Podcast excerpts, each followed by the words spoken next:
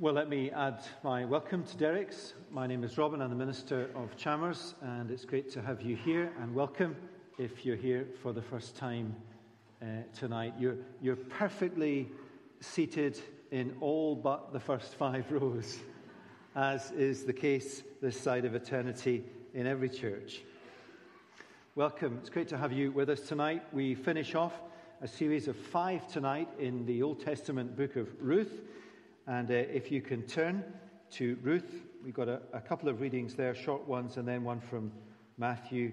And page 222 in the church Bibles will bring you to the beginning of Ruth. I want us to read the beginning of the letter and the end of the letter, and then pick up uh, a couple of verses from the beginning of Matthew's Gospel.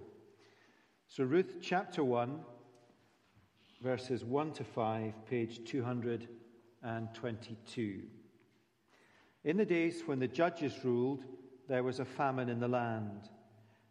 And a man of Bethlehem in Judah went to sojourn in the country of Moab, he and his wife and his two sons. The name of the man was Elimelech, and the name of his wife Naomi. And the name of his two sons were Mahlon and Chilion. They were Ephrathites from Bethlehem in Judah. They went into the country of Moab and remained there. But Elimelech, the husband of Naomi, died, and she was left with her two sons. These took Moabite wives. The name of one was Orpah, and the name of the other Ruth. They lived there about ten years. And both Mahlon and Chilion died, so that the woman was left without her son, sons, and her husband. And then the end of the book, chapter 4 verses 13 to 22. Chapter 4, verse 13 So Boaz took Ruth, and she became his wife, and he went into her, and the Lord gave her conception, and she bore a son. Then the woman said to Naomi, Blessed be the Lord, who has not left you this day without a redeemer, and may his name be renowned in Israel. He shall be to you a restorer of life, and a nourisher of your old age. For your daughter in law, who loves you, who is more to you than seven sons, has given birth to him. Then Naomi took the child and laid him on her lap and became his nurse. And the women of the neighborhood gave him a name, saying, A son has been born to Naomi. They named him Obed. He was the father of Jesse, the father of David. Now these are the generations of Perez. Perez fathered Hezron. Hezron fathered Ram. Ram fathered Amminadab. Amminadab fathered Nahshon, Nahshon fathered Salmon, Salmon fathered Boaz, Boaz fathered Obed, Obed fathered Jesse, and Jesse fathered David. And then turn forward to the first book of the New Testament, Matthew chapter 1.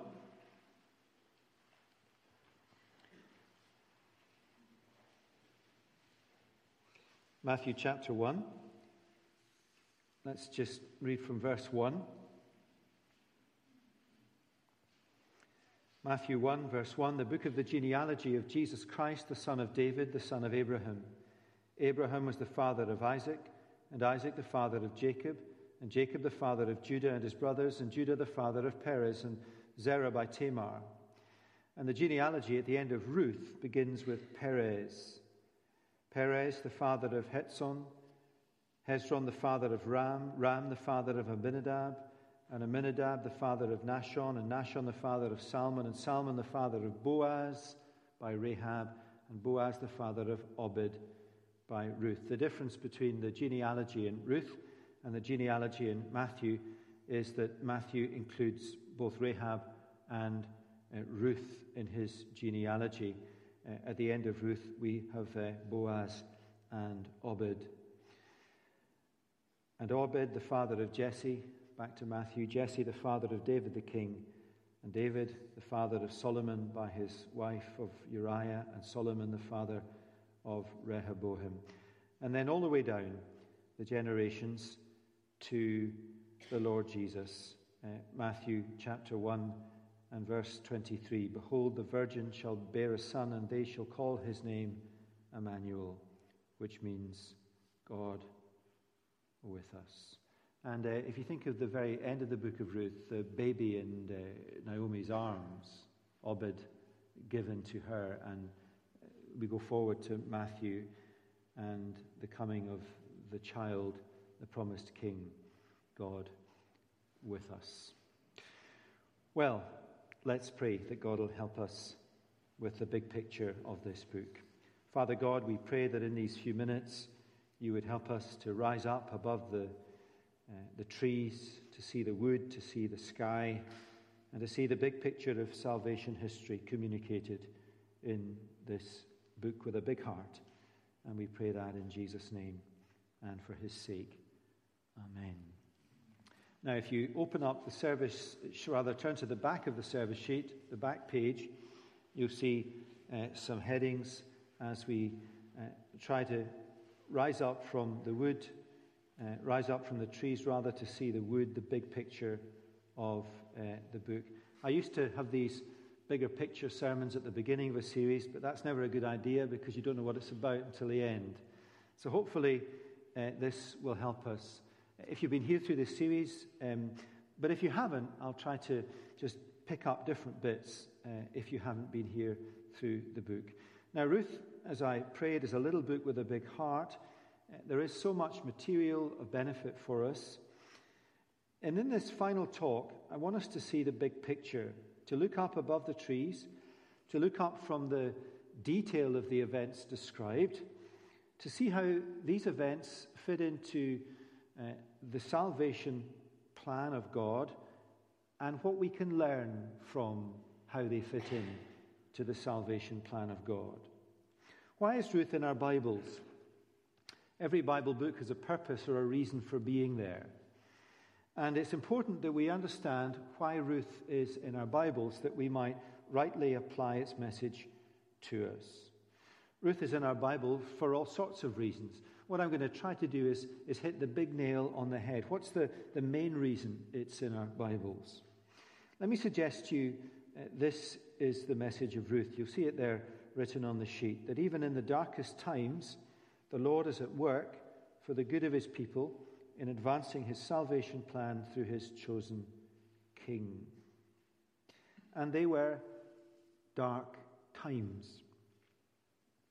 Just glance at the left hand end of the book, the beginning of the book. Chapter 1, verse 1 In the days when the judges ruled, in the days when the judges ruled, were the bleakest days in the history of the people of God. God had brought them out of slavery in Egypt miraculously, the events of the Exodus.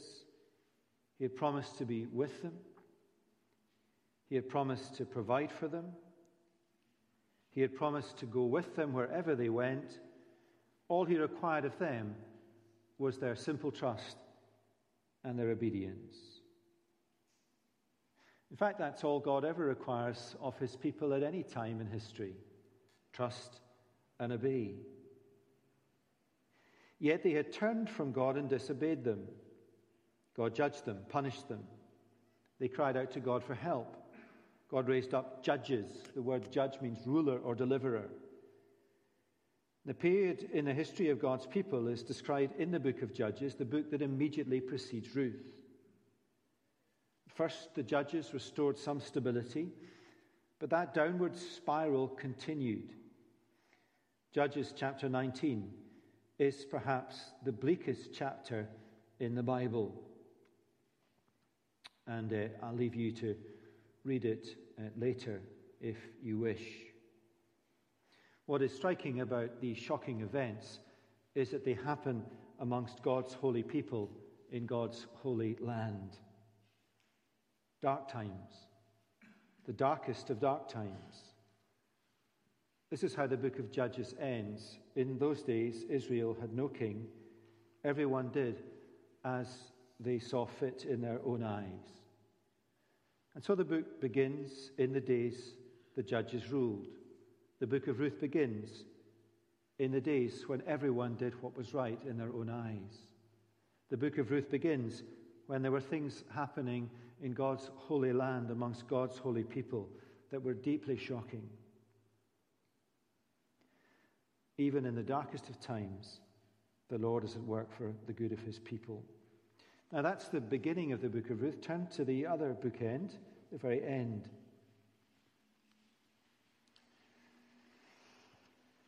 Chapter 4, verse 16 that we read Naomi took the child in her arms and cared for him. That's little Obed, one of the redeemers in the book. The woman living there said, Naomi has a son. And they named him Obed. He was the father of Jesse, the father of David. And then the genealogy is repeated. It ends with David. Now, David is such a significant name in salvation history. He is God's chosen king. Whenever we hear or read the name David, we hear or read the name Jesus, great David's greater son. Listen to the Lord Jesus in Matthew chapter 22, 41. While the Pharisees were gathered together, Jesus asked them, What do you think about the Messiah? Whose son is he? Immediately they answer, The son of David. He said to them, How is it then that David, speaking by the Spirit, calls him Lord? For he says, The Lord said to my Lord, Sit at my right hand until I put your enemies under your feet. If then David calls him Lord, how can he be his son? He is, of course, both David's son and David's Lord, the Lord Jesus. Now, this genealogy at the end of Ruth and the parallel genealogy at the beginning of Matthew is not meant to lead us to another name in a family tree.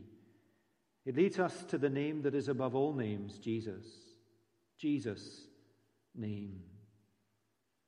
And not just the coming of Jesus as God's King, not just his glorious work of redemption, where our forgiveness is wrought at the cost of his suffering and death not just the glory of the cross that gives way to the resurrection, not just in the giving of the Holy Spirit, but the return of the King, the day when all will bow before him and confess that he is Christ and Lord. Now, do you see how the book of Ruth fits into the bigger picture? At the left hand end of the book, the book begins in the days the judges ruled, the darkest, bleakest history in God's people. The book of Ruth ends with David, and that shaft of light is thrown forward to the King David. Two or three generations down the track, mind, David is promised, the King. And then beyond David to the Lord Jesus. In the days in which the judges ruled. Hopeless. The promised king.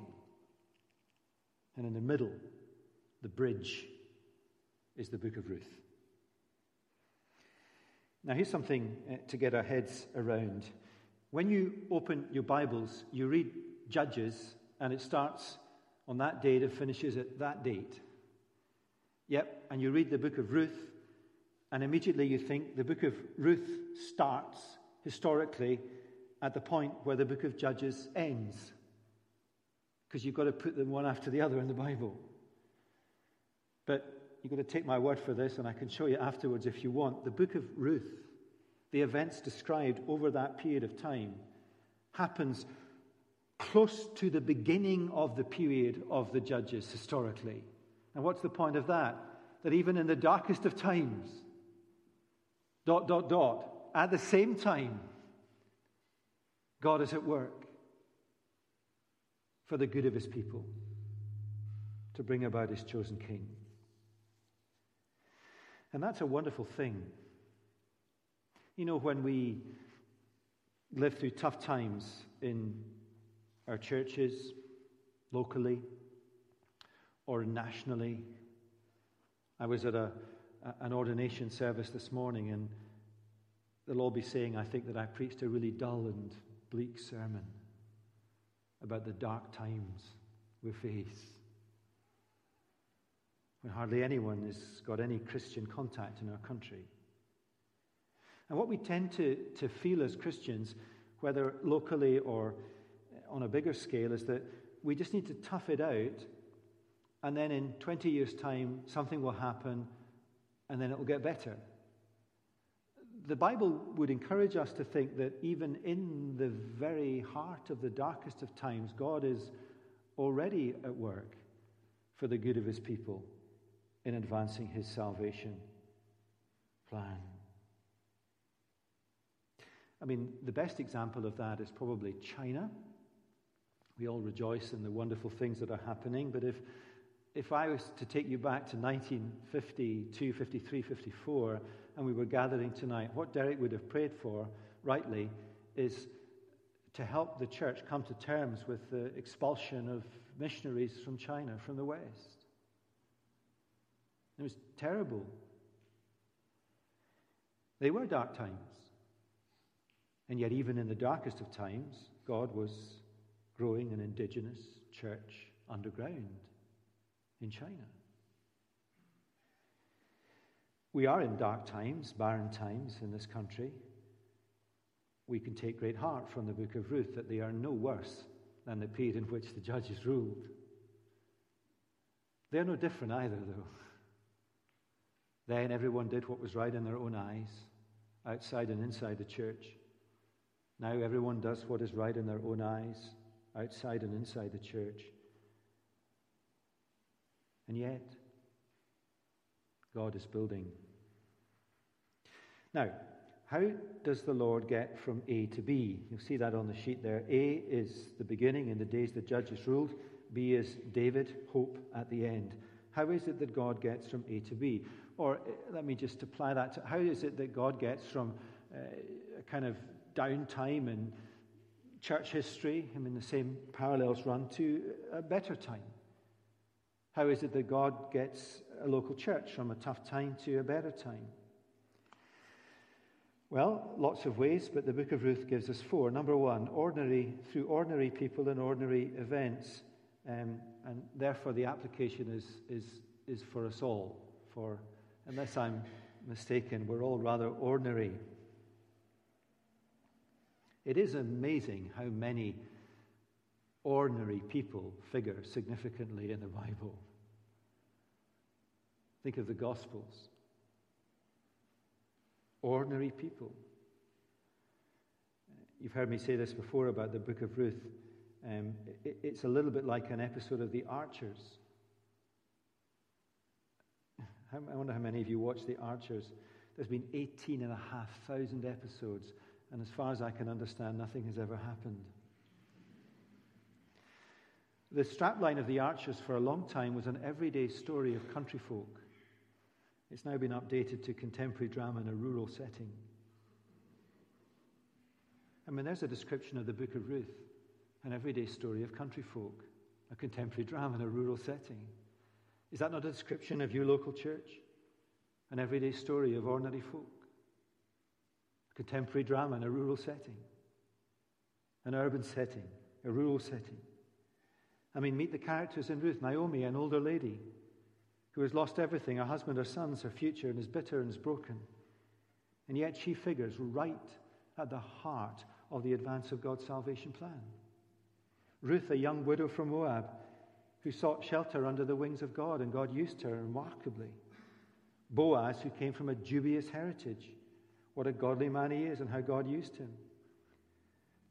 The action starts in the country of Moab, and the journey is back to Bethlehem. Most of the action takes place in the little town of Bethlehem. Now, Bethlehem is really famous for us, but Bethlehem then is just nothing. It's a love story. There's a wedding.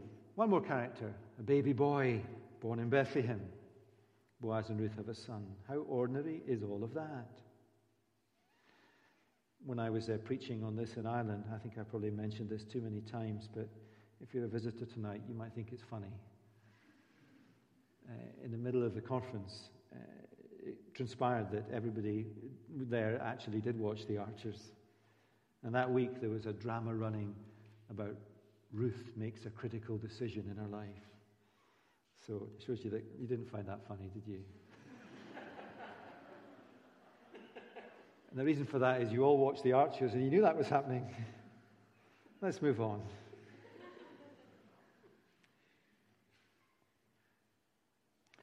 Now, the question is this Is it possible I mean, you don't think it is, do you? Is it possible that God could use you?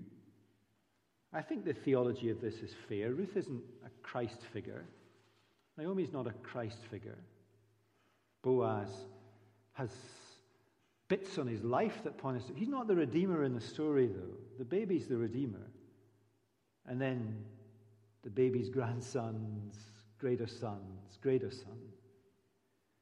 Is it possible that living in our period of salvation history, God could use us, ordinary as we are, to advance his salvation plan into the return of his son? Is it possible? Well, I don't think so. Is it probable? I don't think so. Is it certain? I think the Bible would encourage us to answer yes.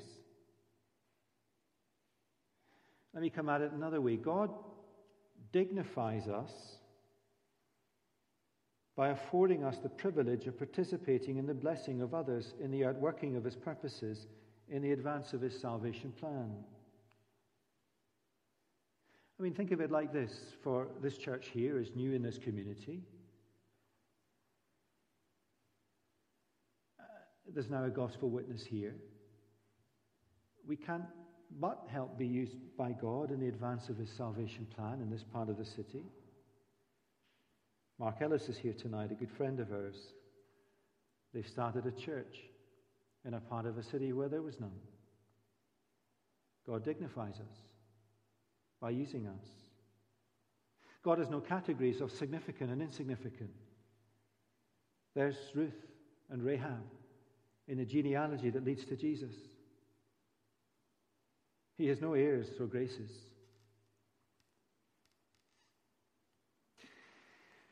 Now, most of the time we don't see the fruit. Sometimes we do. It's worth remembering that in the book of Ruth, as we glory in the, the, how it all wonderfully unfolded, they didn't have a clue. I mean, at the end of the book, all that Naomi had in her arms was a boy, a baby boy. The very best that she felt that God had given her was to replace the loss. Imagine if Naomi had known that her grandson would, his grandson would be David, and it would lead to the Messiah. Imagine the woman who was bitter and empty and broken. So here's an encouragement for those of us here, and more of us than I think we would all like to think, who really don't feel that God can use us. And when you're sitting there thinking, it's all right for you, you're a, you're a minister. Let me encourage you that God does not work in the categories that we humans work as to who is significant in the furthering of his purposes, ever. Now, you might be sitting there thinking, well, I'm a bit more like uh, Naomi in chapter 1. I'm a long way from the Lord. Remember Naomi, who walked away from the Lord for 10 years.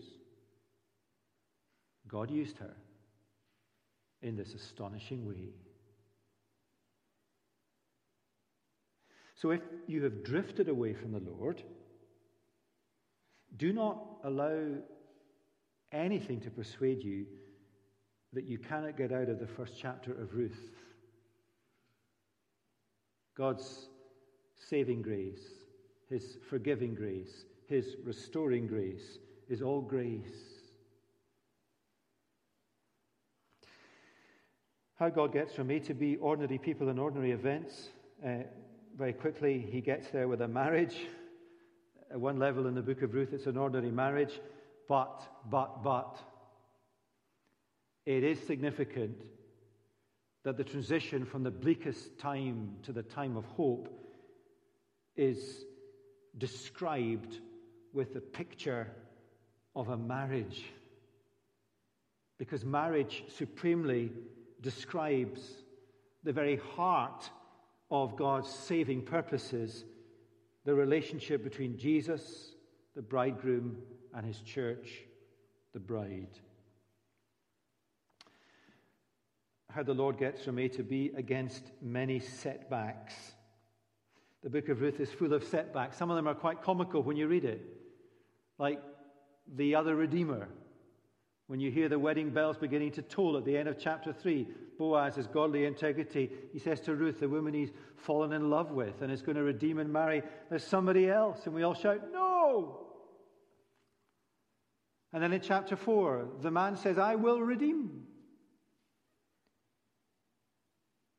Impossible. It's impossible that God could persuade that woman who had lost everything, Naomi, to come back to Bethlehem. But he does, and he did. I sometimes uh, think, you know, that people say this and it, off, it sounds kind of, you know, a bit pious that, you know, it's impossible that God managed to save me. And you know, in our heart of hearts, we think it wasn't that hard for him, but it really was. You know, God looks over the parapet of heaven and he says to his son, What about that person for salvation? And Jesus says, No, no. Big risk.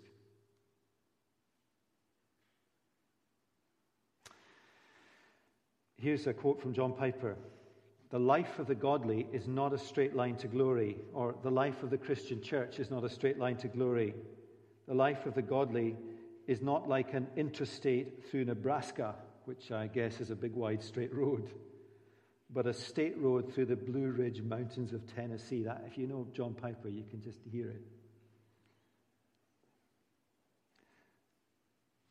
This is the road the Christian travels on, or the Christian church.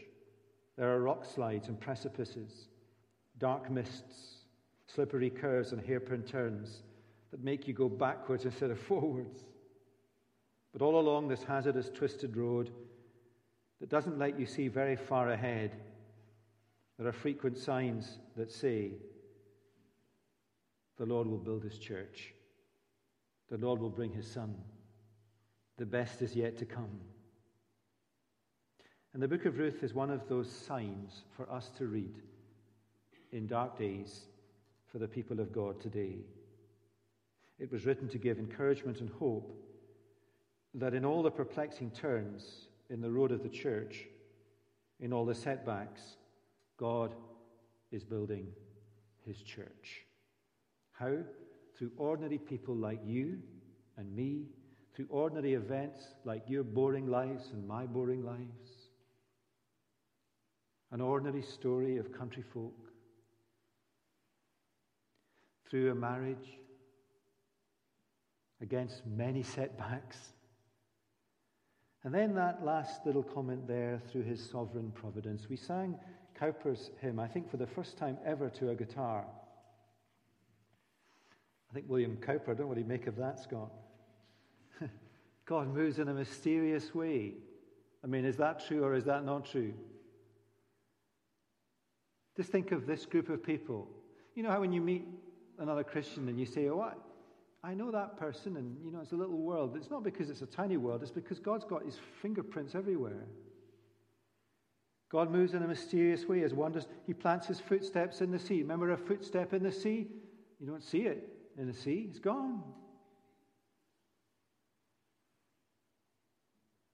And he's uh, moving words. His purposes will ripen fast, unfolding every hour. The bud may have a bitter taste, but sweet will be the flower. Bitter providences are providences. Sweet providences are sweet. They come from the same God, bitter and sweet. The only thing that is sure to err is unbelief.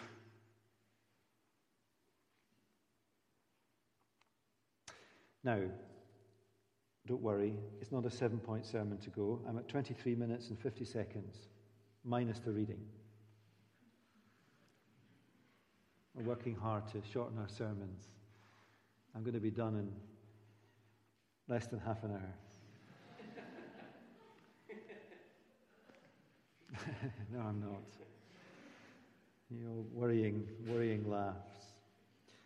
Now, just at the end of our studies on Ruth, I want, I want to shift from, from this. I want to shift from even in the darkest of times, in the history of God's people, even in the dark days in which we live in Scotland, the Lord is at work for the good of His church, His people, in advancing His salvation plan through His chosen King. And He uses us, and that's great. But we're not pawns on some giant cosmic chessboard moved around to checkmate people, to advance his purposes.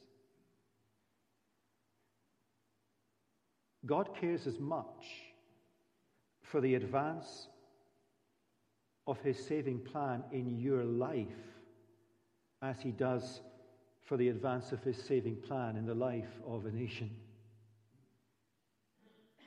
Why would he care as much? I mean, we wouldn't, would we? That's not strategic, is it? But he does. Now, for as much as these people and events are caught up in God's purposes to bless a nation and bring salvation to the world, I mean, that's true, isn't it, in the book of Ruth? What they all did as characters blessed a family, blessed a nation, blessed a world. Because God brought Jesus. As much as these people and events are caught up in his purposes to bless a nation and bring salvation to the world, the book of Ruth is about, and it is about this, and this is where we've been week in, week out.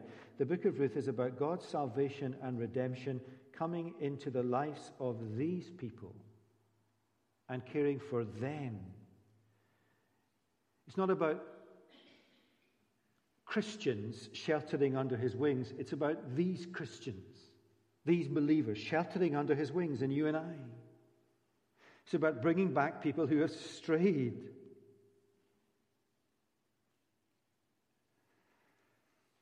Now, let me just give you these as headings as we close. That's all I can do.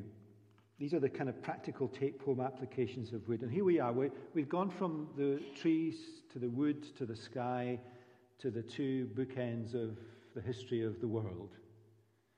I want us to finish up in back down in the trees and, and really in the tangled branches of our lives. That's where the book of Ruth is.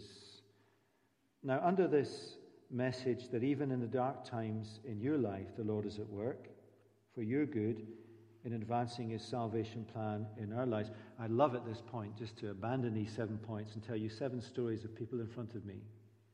Should I do that? I'd love to. I can't, though, can I? I can't. I'd love to. But each one of these seven points is illustrated in someone, even in this room tonight. Number one, return to the Lord and let Him fill you with hope. Return to Him. Remember chapter one, that Hebrew word shuv? Return. Come back. Come back, return. Come back to me. I heard the voice of Jesus say, Come unto me and rest. Lay down, thou weary one, thy head upon my breast. I came. You know, imagine if Naomi in chapter 1, I heard the voice of Jesus say, Come unto me and rest. Lay down, thou weary one, thy head upon my breast. I never came to Jesus as I was. I was left weary and worn and sad. I never found rest again. I was never glad. Return. Come back. And you think that because of the circumstances in your life, you can never be filled with hope again. And I have thought that at times in my life. But the Lord will fill your heart with hope. Number two, turn to the Lord for the first time, however costly the decision. We enjoyed that, not enjoyed, we studied that decision at the fork of the crossroads. You know, there's Moab, the kingdoms of this world, with that interstate highway leading to them, and there's Bethlehem, the house of bread, and all that Ruth had to go on were promises and that winding road like the high roads of Nebraska. And Ruth made a decision. What's the decision? Yahweh the Lord, plus nothing, nothing, nothing, or everything minus the Lord. Nobody at the end of their life has ever said that the decision for everything minus the Lord was right. However costly the decision, turn to the Lord for the first time. Well, let me encourage those of you here who are freshers up at uni for the first time. Just make sure people know early on that you're a Christian. Let the cat out of the bag. Tell them. Number three, trust the Lord and obey his word. There are, and I've got a long list here, 35 examples in the book of Ruth of how God's people, Boaz, Ruth, Naomi, made simple decisions of trust and obedience. They, if you like, had the Bible open in front of them and they did what it said again and again and again. Simple trust, simple obedience. And God used them. Commit to godliness and prize godliness. We quoted Packer a few times. You might remember his words. There was a time when Christians laid a great emphasis on the reality of God's call to holiness. That uh, time has to return again. Godliness, Boaz, Ruth. A word is used to describe both Boaz and Ruth in the book Hesed, loving kindness, God likeness, faithful commitment. And you know how powerful that is. Commit to godliness. And in the realm of relationships, prize godliness higher than anything. It's worth its weight in gold.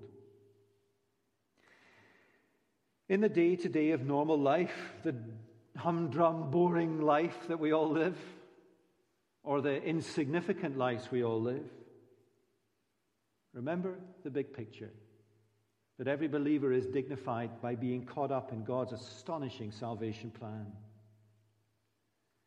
Except me, you're saying. Yes, you.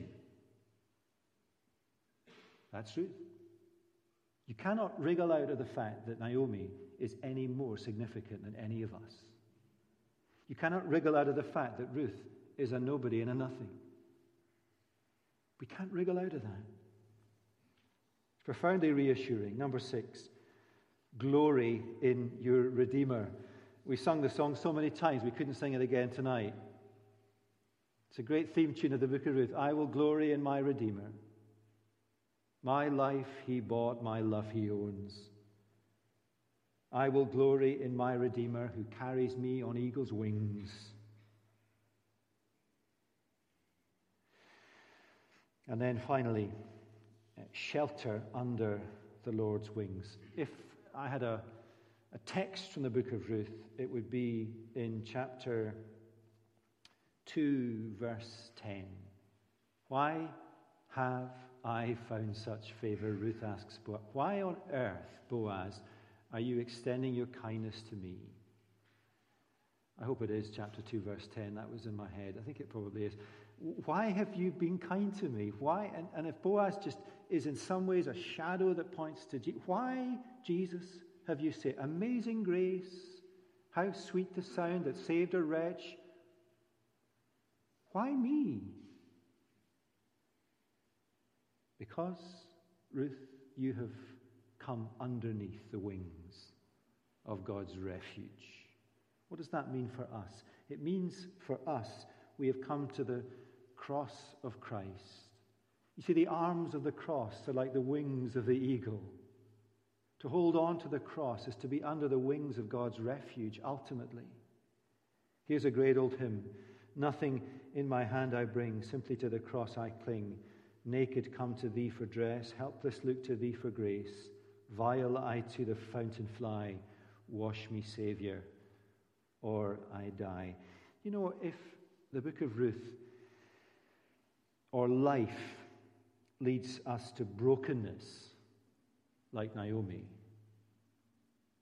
then that is not a bad place to be in. Because in our brokenness, which is not weakness, the Lord can fill us with hope, restoring grace. Brokenness is the way to godliness. And a church family that is most useful to God, a Christian that is most useful to God, an ordinary person like Naomi, who was broken and bitter and sad. But she never, ever, ever let go of God. And even better than that, the Lord never, ever, ever let go of her. Let's pray. Lord Jesus, we thank you for the book of Ruth, this big picture. That even in the darkest of times, the Lord is at work for the good of his people, in advancing his salvation plan through his chosen king, through ordinary people and ordinary events, through marriage, against many, many obstacles, and sovereignly and providentially, in ways that we cannot see unless we look back but Lord, the wonderful thing about this book is that it is about salvation in our own lives. Thank you for the wonderful assurance that if we turn to you, however costly the decision, that you are no man's or no woman's debtor. That if we return to you, if we have drifted, you will not hold us to account or make a list of our wrongs or remind us of these years that we were astray. You will just be glad to have us back and fill us with hope. Help us to trust and obey, for there is no other way. Commit to godliness and love godliness. In the humdrum of our lives, remember the big picture. Glory in our Redeemer, and never, ever, ever stray from the cross of Christ. Under his arms, his dying arms, is true refuge, true refuge to be found. We pray all this in Jesus' name. Amen.